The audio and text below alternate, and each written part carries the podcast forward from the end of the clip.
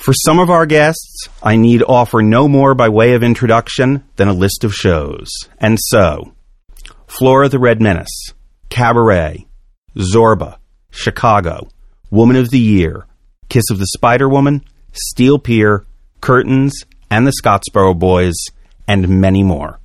Welcome to the American Theater Wing's Downstage Center. I'm Howard Sherman, Executive Director of the American Theater Wing, and it's my great honor to spend the next hour with the composer, John Kander. Welcome, John. Morning. We are speaking, sadly, only a few days after the closing of Scottsboro Boys, but I'd like to take it back immediately to the positive side of that experience. Is that a show, since it was written with your late partner, Fred Ebb, a number of years ago, is that a show that you always believed would ultimately come to Broadway?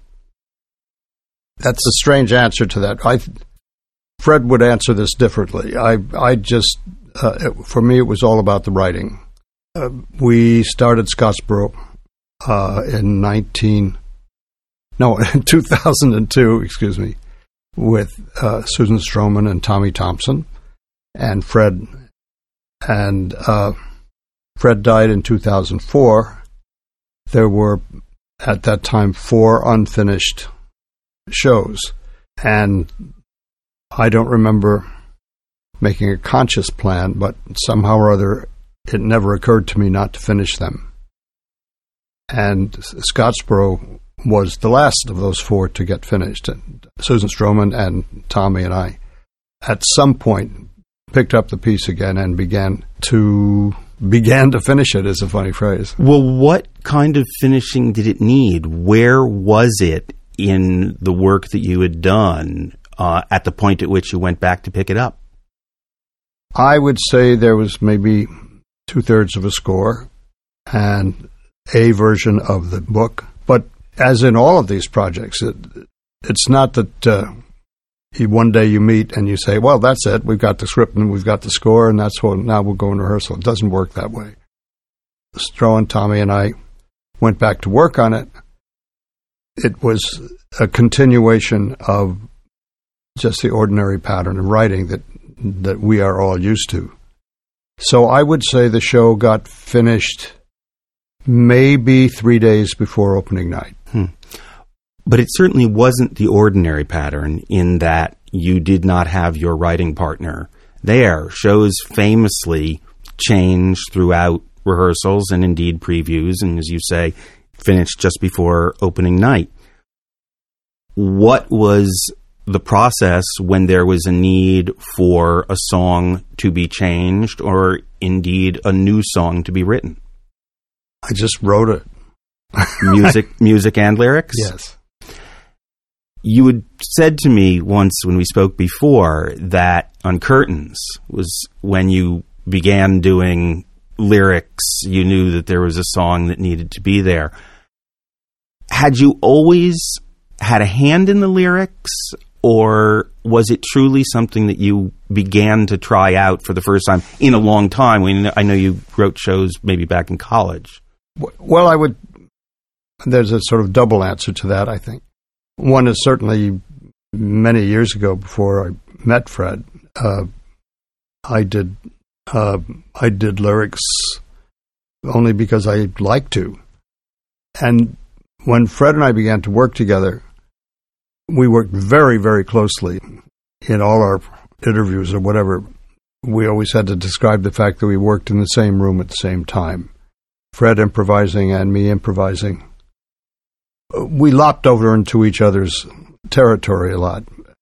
And I certainly learned a great deal about writing lyrics from my experience with Fred. And actually, Curtains was the first of the unfinished shows that I got involved with in terms of trying to finish it. And with a certain amount of encouragement from my collaborators, I took on the, I put on Fred Ebb's hat, if you will, and rather enjoyed myself. Hmm. I would channel Fred to the best of my ability. Sometimes he gave me hell. And uh, uh, hopefully, in all four of these shows, nobody can tell where Fred left off and when I began. Then I won't ask you to detail it. Let me ask you about the development of Scottsboro. You say you began the show in 2002. Was the minstrel show concept there from the very beginning? The minstrel show was the solution. how do you mean that? in terms of telling a story of this nature, not only because of its specific racial connotations and, and the horror of it, but also because it's not a neat story. It isn't, uh, and then they met, and then the next day they went out, and then they encountered some difficulties, and then they got together. It's, it's, it's a story which is full of of many different characters it goes over a number of years. And when we decided on the minstrel show, it solved two problems. First of all, the, the basic framework of a minstrel show allows you to, for those of you who don't know what a minstrel show is, it's kind of a semicircle of performers with a, an interlocutor who is in the center of the semicircle. And he is a white man, usually, in charge of his performers who are stretched out on either side of him. And if he says, let's sing a song, or Mr. Mr. Bones, will you tell us this story? Or why don't we do a dance about this now? You can do it. It's a very formalized theatrical structure from an earlier era, Yes. one which is now considered to be a racist format. Absolutely. It also was the single most popular form of theatrical entertainment in this country for 100 years. Hmm. And I can remember when there were traveling minstrel shows in the 30s. Wow. So that gave, that gave us the convenience of telling this sprawling story in bits and pieces. And the other thing was that when the minstrel show form, when you look at it, which and it seemed so benign over a hundred years, people simply accepted it. But when you look at it, the the racial implications of it are simply abhorrent. Hmm. And so our use of the minstrel show allowed us, and our eventual use of blackface for a certain amount of time, allowed us to watch our actors wipe it off and uh, emerge as as real people rather than little made up puppet characters, uh, which were really there to make white men feel that black people were a certain kind of stereotype and all had certain attitudes. All those songs that some of us, anyway, grew up with, and all the Stephen Foster songs, and all the old folks at home, and all Swanee River, things like that, are all written by white men to be sung by imitation black people to make a white audience feel that life on the plantation was wonderful and don't we miss it. Hmm. But you say it was the solution. Had you decided on the topic and begun writing and then found this form? We do talking. Uh, Before writing happens, it's Okay. uh, one of. I think on every show that Fred and I ever worked on, and and certainly it continued to the to these last four shows.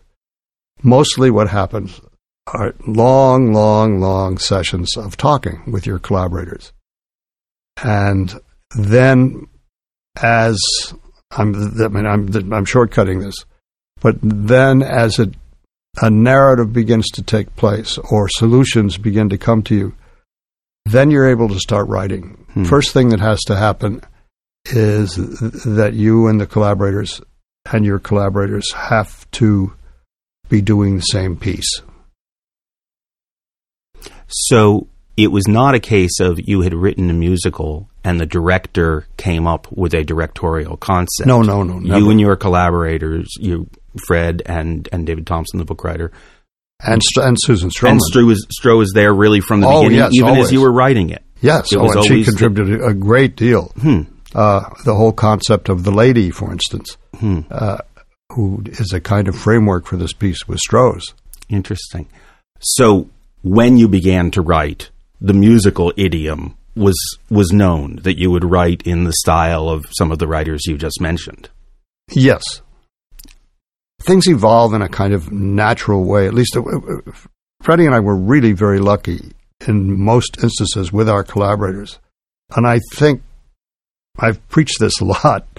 The solution to something as complicated as doing a piece for the musical stage, where you have so many elements and so many people creating, has to do with talking. And the secret word is collaboration, uh, which somehow or other they don't seem to teach in conservatories. Hmm. Let's talk about some of these other final four. Curtains began many years ago Yes, as Who Killed David Merrick. yes, and it's even actually uh, it is so complicated. I won't waste your time with this, but it goes. It's before that as Really? well. It started out as a musical about the Foreign Legion. You don't really want to hear this because it'll take all day. But anyway, we ended up showing it to Peter Stone. It, w- it was a play within a play.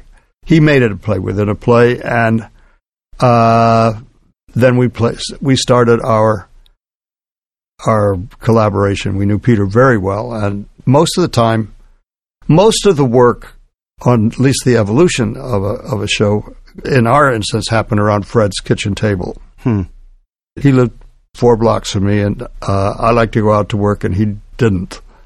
And so I would usually go over to his house, and then Terrence McNally or or uh, Peter Stone or whoever our collaborators were that would would usually sit around the kitchen table, and we would play uh, a game which I have come to call "What If," and uh, that goes back really to the almost the very beginning of our collaboration. Certainly goes back to Cabaret, where we would sit in Hal's apartment, Joe Masteroff and Hal and Fred and me, and we would play "What If."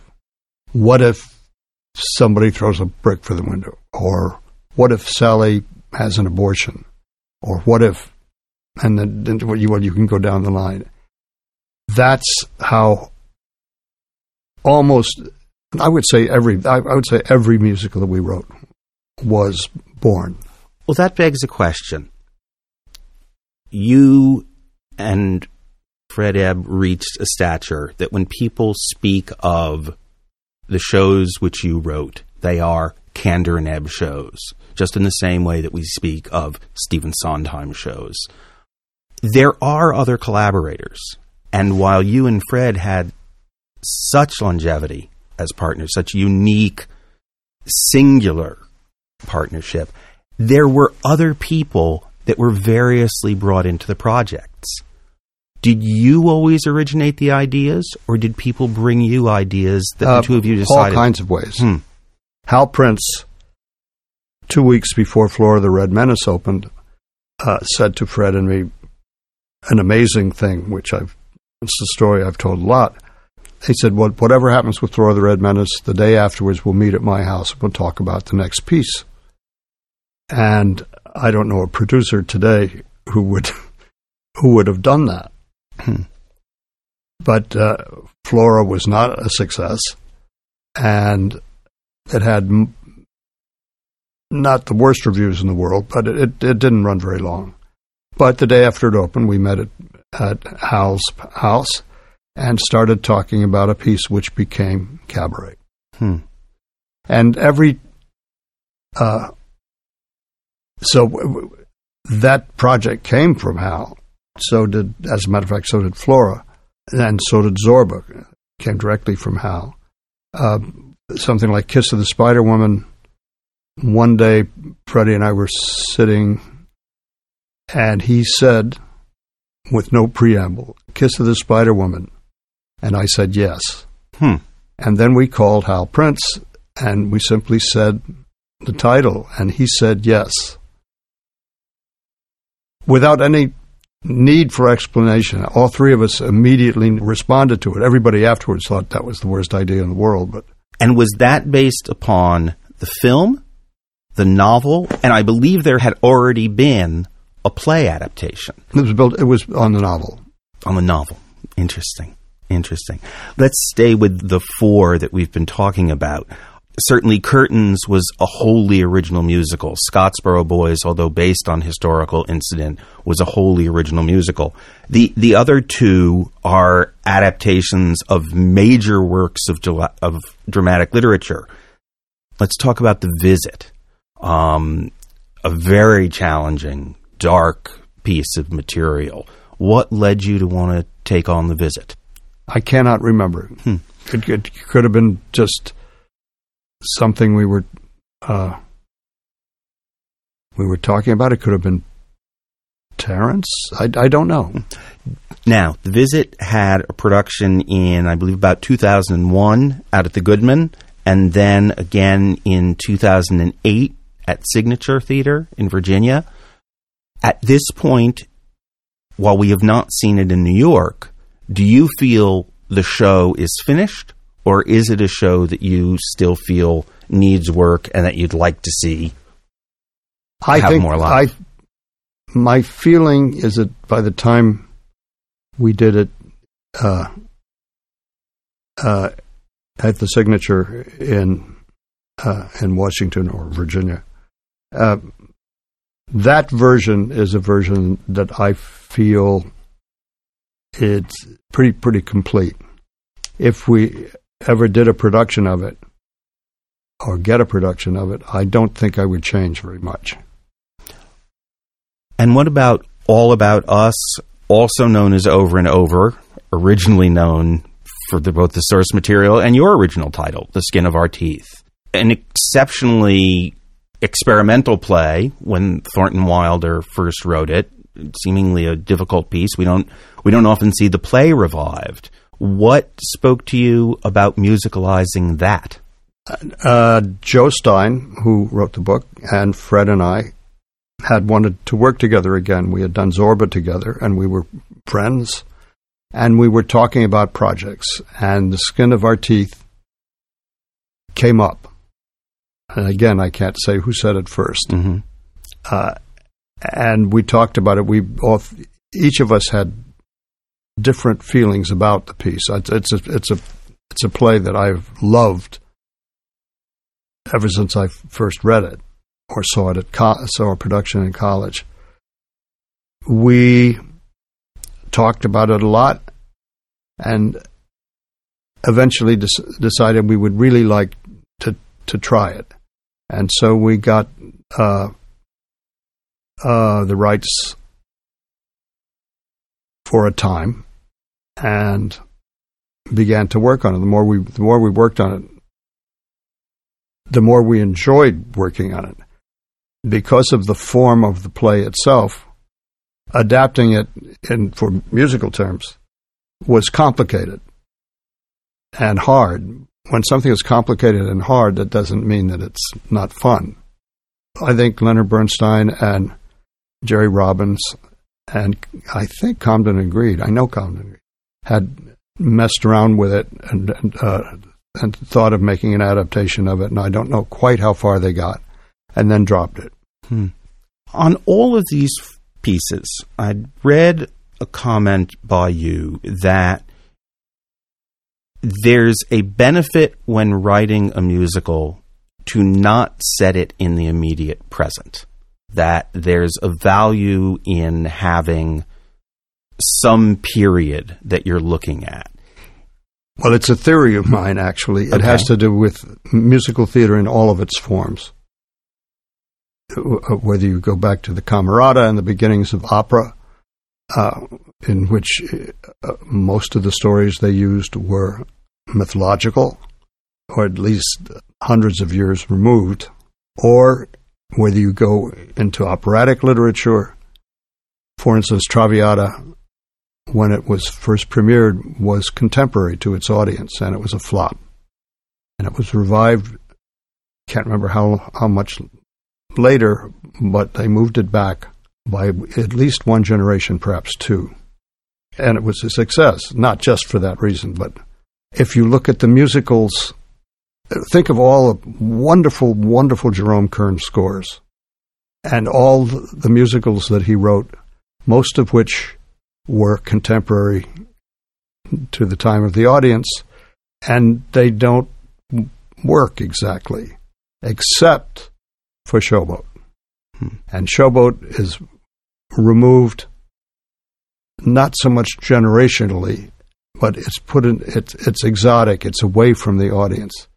When the Rodgers and Hammerstein musicals, South Pacific, Oklahoma, The Sound of Music, any of them that you made, the big successes that you name are all at some remove from the audience. When you get into Allegro, which uh, was contemporary, didn't quite work. And I would say that 90% of the musicals and operas that did become popular and successful are at a kind of remove from the daily life of the audience. And it's partly, I think, because singing is not daily expression.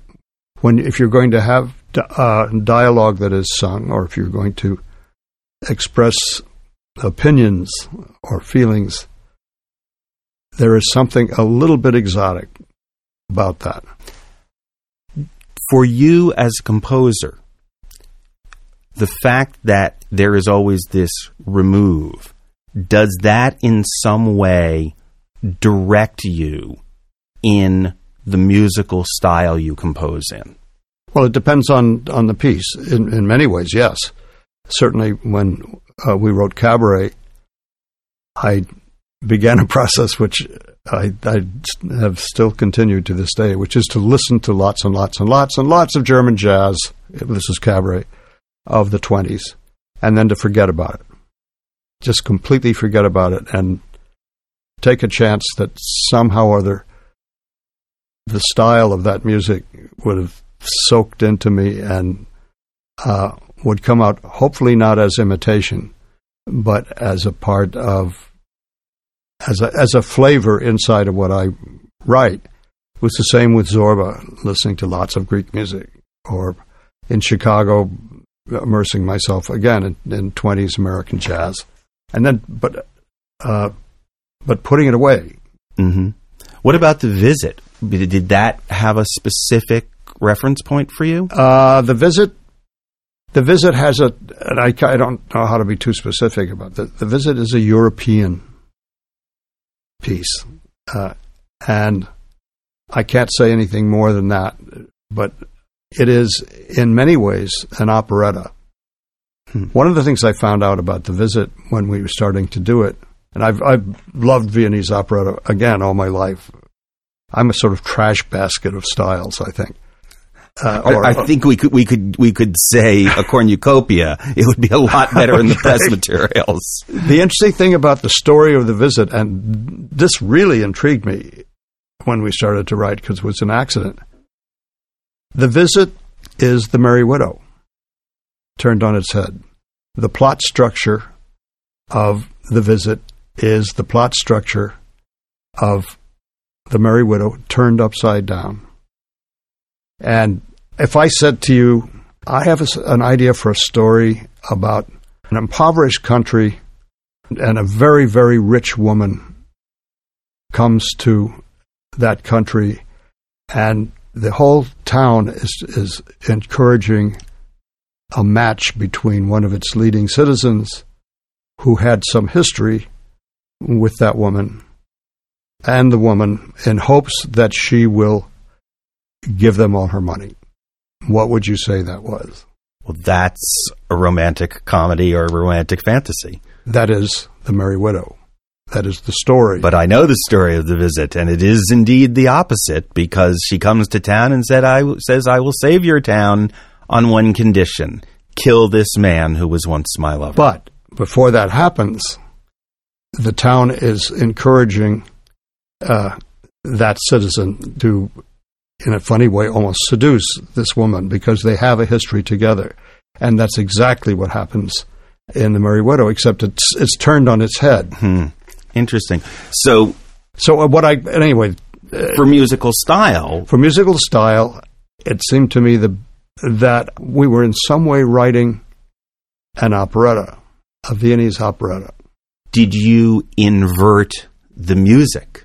Did you do something to it that would take it from There is a flavor in the music uh, which is certainly very waltzy. C- could you share a little of that with us? Do you think? Uh, sure, there's a there's a, a kind of a, a a reminiscence that they have together, and uh, and it goes all through the score, and it's.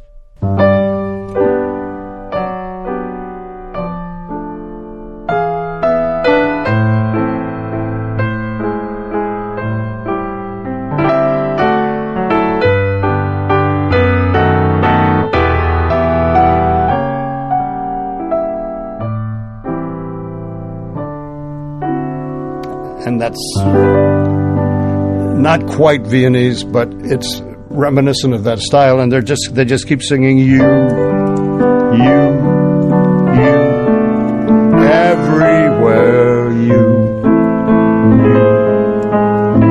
Anyway, so, at any point in the show, do you darken that?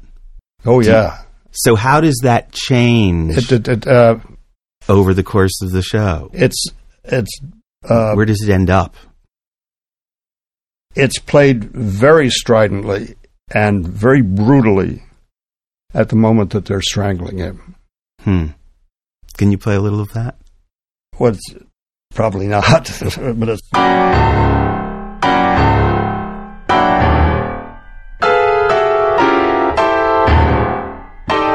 Something like that. Wow. Let me ask you, because of this idea of inverting music, this takes me back to Cabaret and Tomorrow Belongs to Me, which begins so beautifully. And I guess both in the play and in the film was handled different ways in terms of it wants to fool you from what it is to what it becomes. It, well, it wants to seduce you, really. Uh, and in both the film, I think Bobby found a very good way to of, of doing something which is essentially a You're stage referring to. Bob Fosse, of Yes. course. Uh, on the stage, it was sung once, just beautifully by a bunch of waiters, and uh, the audience should feel, "Isn't that lovely? Wouldn't I like to be up there with those guys singing that pretty song?" Hmm. And then later, it takes a very ugly turn, and you realize the people who are singing that song are demons. So, can you show me just a little bit of how is it played beautifully, and then what has to be done to it to make it ominous? Very little is done to that song musically. It's the armbands that change. When you, Huh. it's, it's when you find out who's singing it. It, it, it, uh, the first time you hear it, it's it's a cappella and very sweet. So the notes are are simply.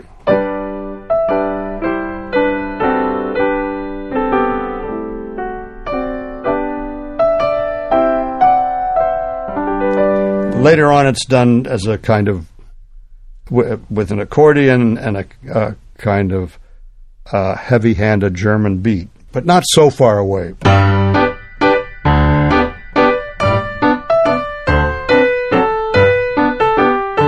But it's no more brutal than that. yeah, but it does become more of a beer hall song right. than a beer garden song. If that that's that's a good phrase. Yes, that's exactly right. Interesting. It, it's really interesting. Let's go back. We've been focusing so much on these four most recent shows. To speak very quickly, you grew up in Kansas City. Right. You went to Oberlin College. You came to New York to get a master's at Columbia. You started working in some cases doing dance arrangements and as a rehearsal pianist. I was very lucky. I when I was at at Columbia, I had an assistantship in the opera workshop. I was a sort of musical schizophrenic at that time. I didn't know which way I wanted to go. I love, uh, I mean, opera is a very big part of my life yet today, and so were musicals. Anyway, through that, I began being able to earn earn a living accompanying or playing people's auditions or coaching singers. And everything leads to something else. It's funny about this business. I, you just sort of do what you do and hope that you can continue to earn a living. Uh, I was coaching singers, and then I had studied conducting, and I became an assistant conductor in in summer stock, which means uh, that I would be playing in the pit until Saturday matinee, and then I, and then I would be conducting the performance. And it was a wonderful school, uh, at least to learn what you to do. You have to just jump in and do things. Uh, I did that for about. I became the conductor at this theater, and so I was there really for about three years, and I've discovered that the theater community is really quite small.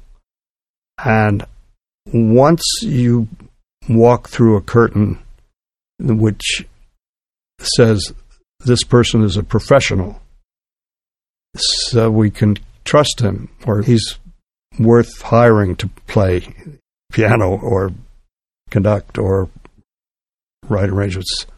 There's nobody that you can't everybody is about two or three people removed. Hmm. Uh, I was conducting an off Broadway show, a Noel Coward show called Conversation Piece, and Peter Matz was doing the dance music for, I think, a show called Jamaica. We were in Philadelphia. He was doing our orchestrations, and I was meeting with him, and West Side Story opened.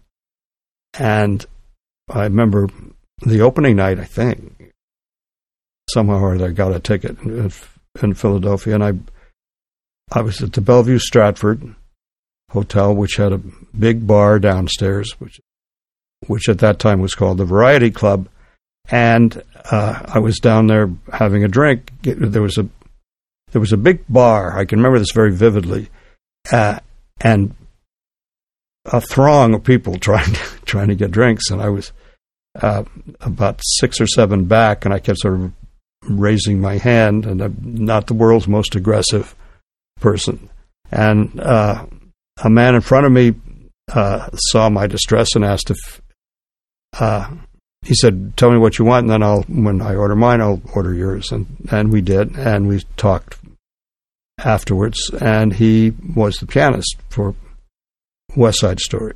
a year later, he was uh, going on his vacation for a three week vacation, and he asked me if I wanted to sub. And uh, for those who don't know what subbing is, it means it's you just uh, you substitute you're a substitute player for the person who's on vacation.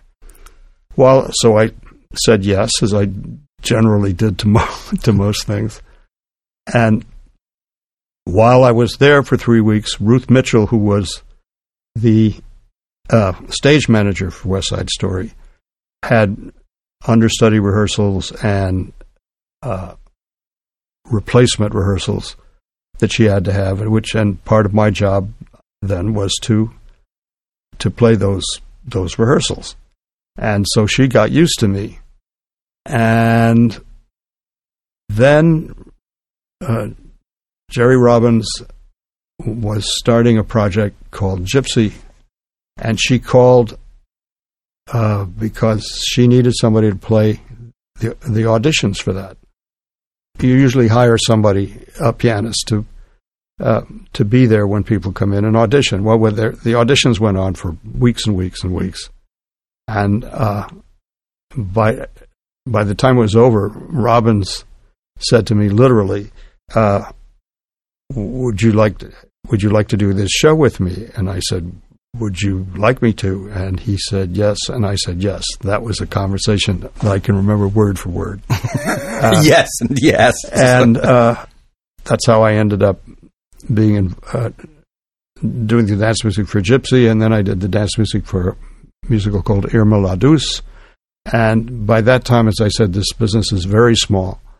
And uh, I was a show uh, that I had written with my two best friends, James and William Goldman. You, who you knew from camp? Yes.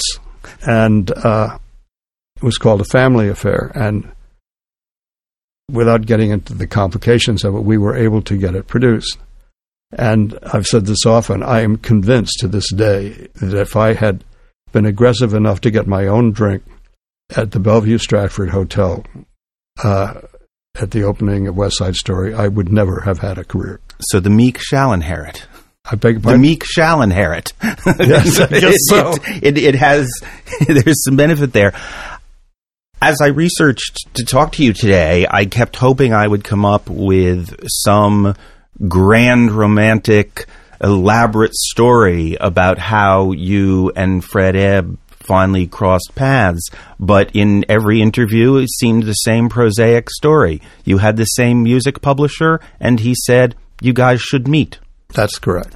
And we had apparent, according to uh, our friend and uh, early agent uh, Richard Seff, he had introduced us at uh, at another time, which is probably true, but it, it wasn't anything that I r- certainly remember. But it didn't take when Richard did it. It took well, when it, was- Tommy it was, not- it was just a hello, Mhm. kind of. So- and uh, as I said, I don't, I don't remember it, but I'm sure it took place. But it was when Tommy Valando said, "I think you guys should meet each other. I think you'd like each other." Uh, that was uh, when we started. truer words were never spoken. Your first show together, Right. Golden Gate. Now, did it never get produced or never opened? It never got produced. Okay. We had a pro- we had a producer uh, who took us all over the place to do play auditions and to, to, to audition the show, and but it never happened. And it was about a man who believed he was the emperor of San Francisco. Yeah, it's a it's a it's a wonderful myth. It- I s- Because it was never heard or seen, do you recall any of the music from it? Have you had occasion to to think back on it? Is it something you could share Well, there- a little with us? There are songs which have been sung from it. Uh, there's a song that both Liza and Chita have done called I'm One of the Smart Ones. There's a song in The Happy Time, which is actually from Golden Gate, which Hmm. is uh, A Certain Girl, which is actually from Golden Gate. Hmm. Have you done that much? Are you one of those composers, or were you as a team? Or as Peter Stone would say, Eine kleine Trunk song.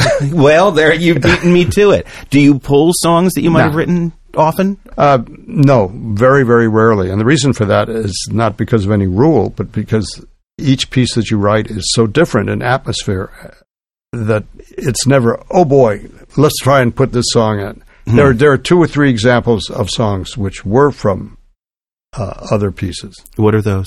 Uh, the song Maybe This Time, which was in the film of Cabaret, is actually a song we had written uh, years before Hmm. and a certain girl, I, which I Right. pointed out. Well, let me ask you. I read, and is this true, that you ultimately had written about 60 songs for Cabaret? That's I'm saying right. six zero. So that means there's a lot of songs from Cabaret. That doesn't mean they're any good. Well, is it that they're not good, or is it Oh, that they they, didn't right. work in the context of the piece? And those performers are Liza Minnelli and Chita Rivera. You say you don't have a Kander, and there wasn't a Kander in Ebb's style, but is there a Liza style and a Chita style when you know you're writing for them? Absolutely. Well, no, style is not the right word. Okay. But with Liza and Chita, whom we knew so well, uh, if you put their voices or their personas in the back of your head, you find yourself hearing them sing what you're writing. That affects what you write. When we knew that Lenya was going to be in Cabaret, you put her persona in the back of your head and her voice, and then without thinking about it, you don't write for that person. You try to write that person. Hmm. Oh, yeah, it doesn't even try. It, it's it's not something you think about. It isn't. Oh boy, this is a this is a Lenya phrase or this is a Chita phrase. Or, it's not that. It's just there because you know Sure, the voice a- you're writing and- for. One of the things that we were so fortunate about with with with Liza and Chita both is they could they could really do anything.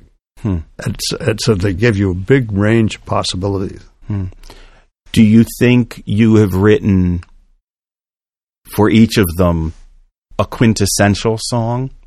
That I've never you- done a quintessential anything. either, really. So uh, I think there are certain songs which will be always associated with them, but that's just our good fortune, hmm. in my mind, anyhow. Maybe This Time and New York, New York are probably songs that would always be associated with Liza. All that jazz certainly uh, is is Chita, but these are in my mind. I don't know if that will always be true.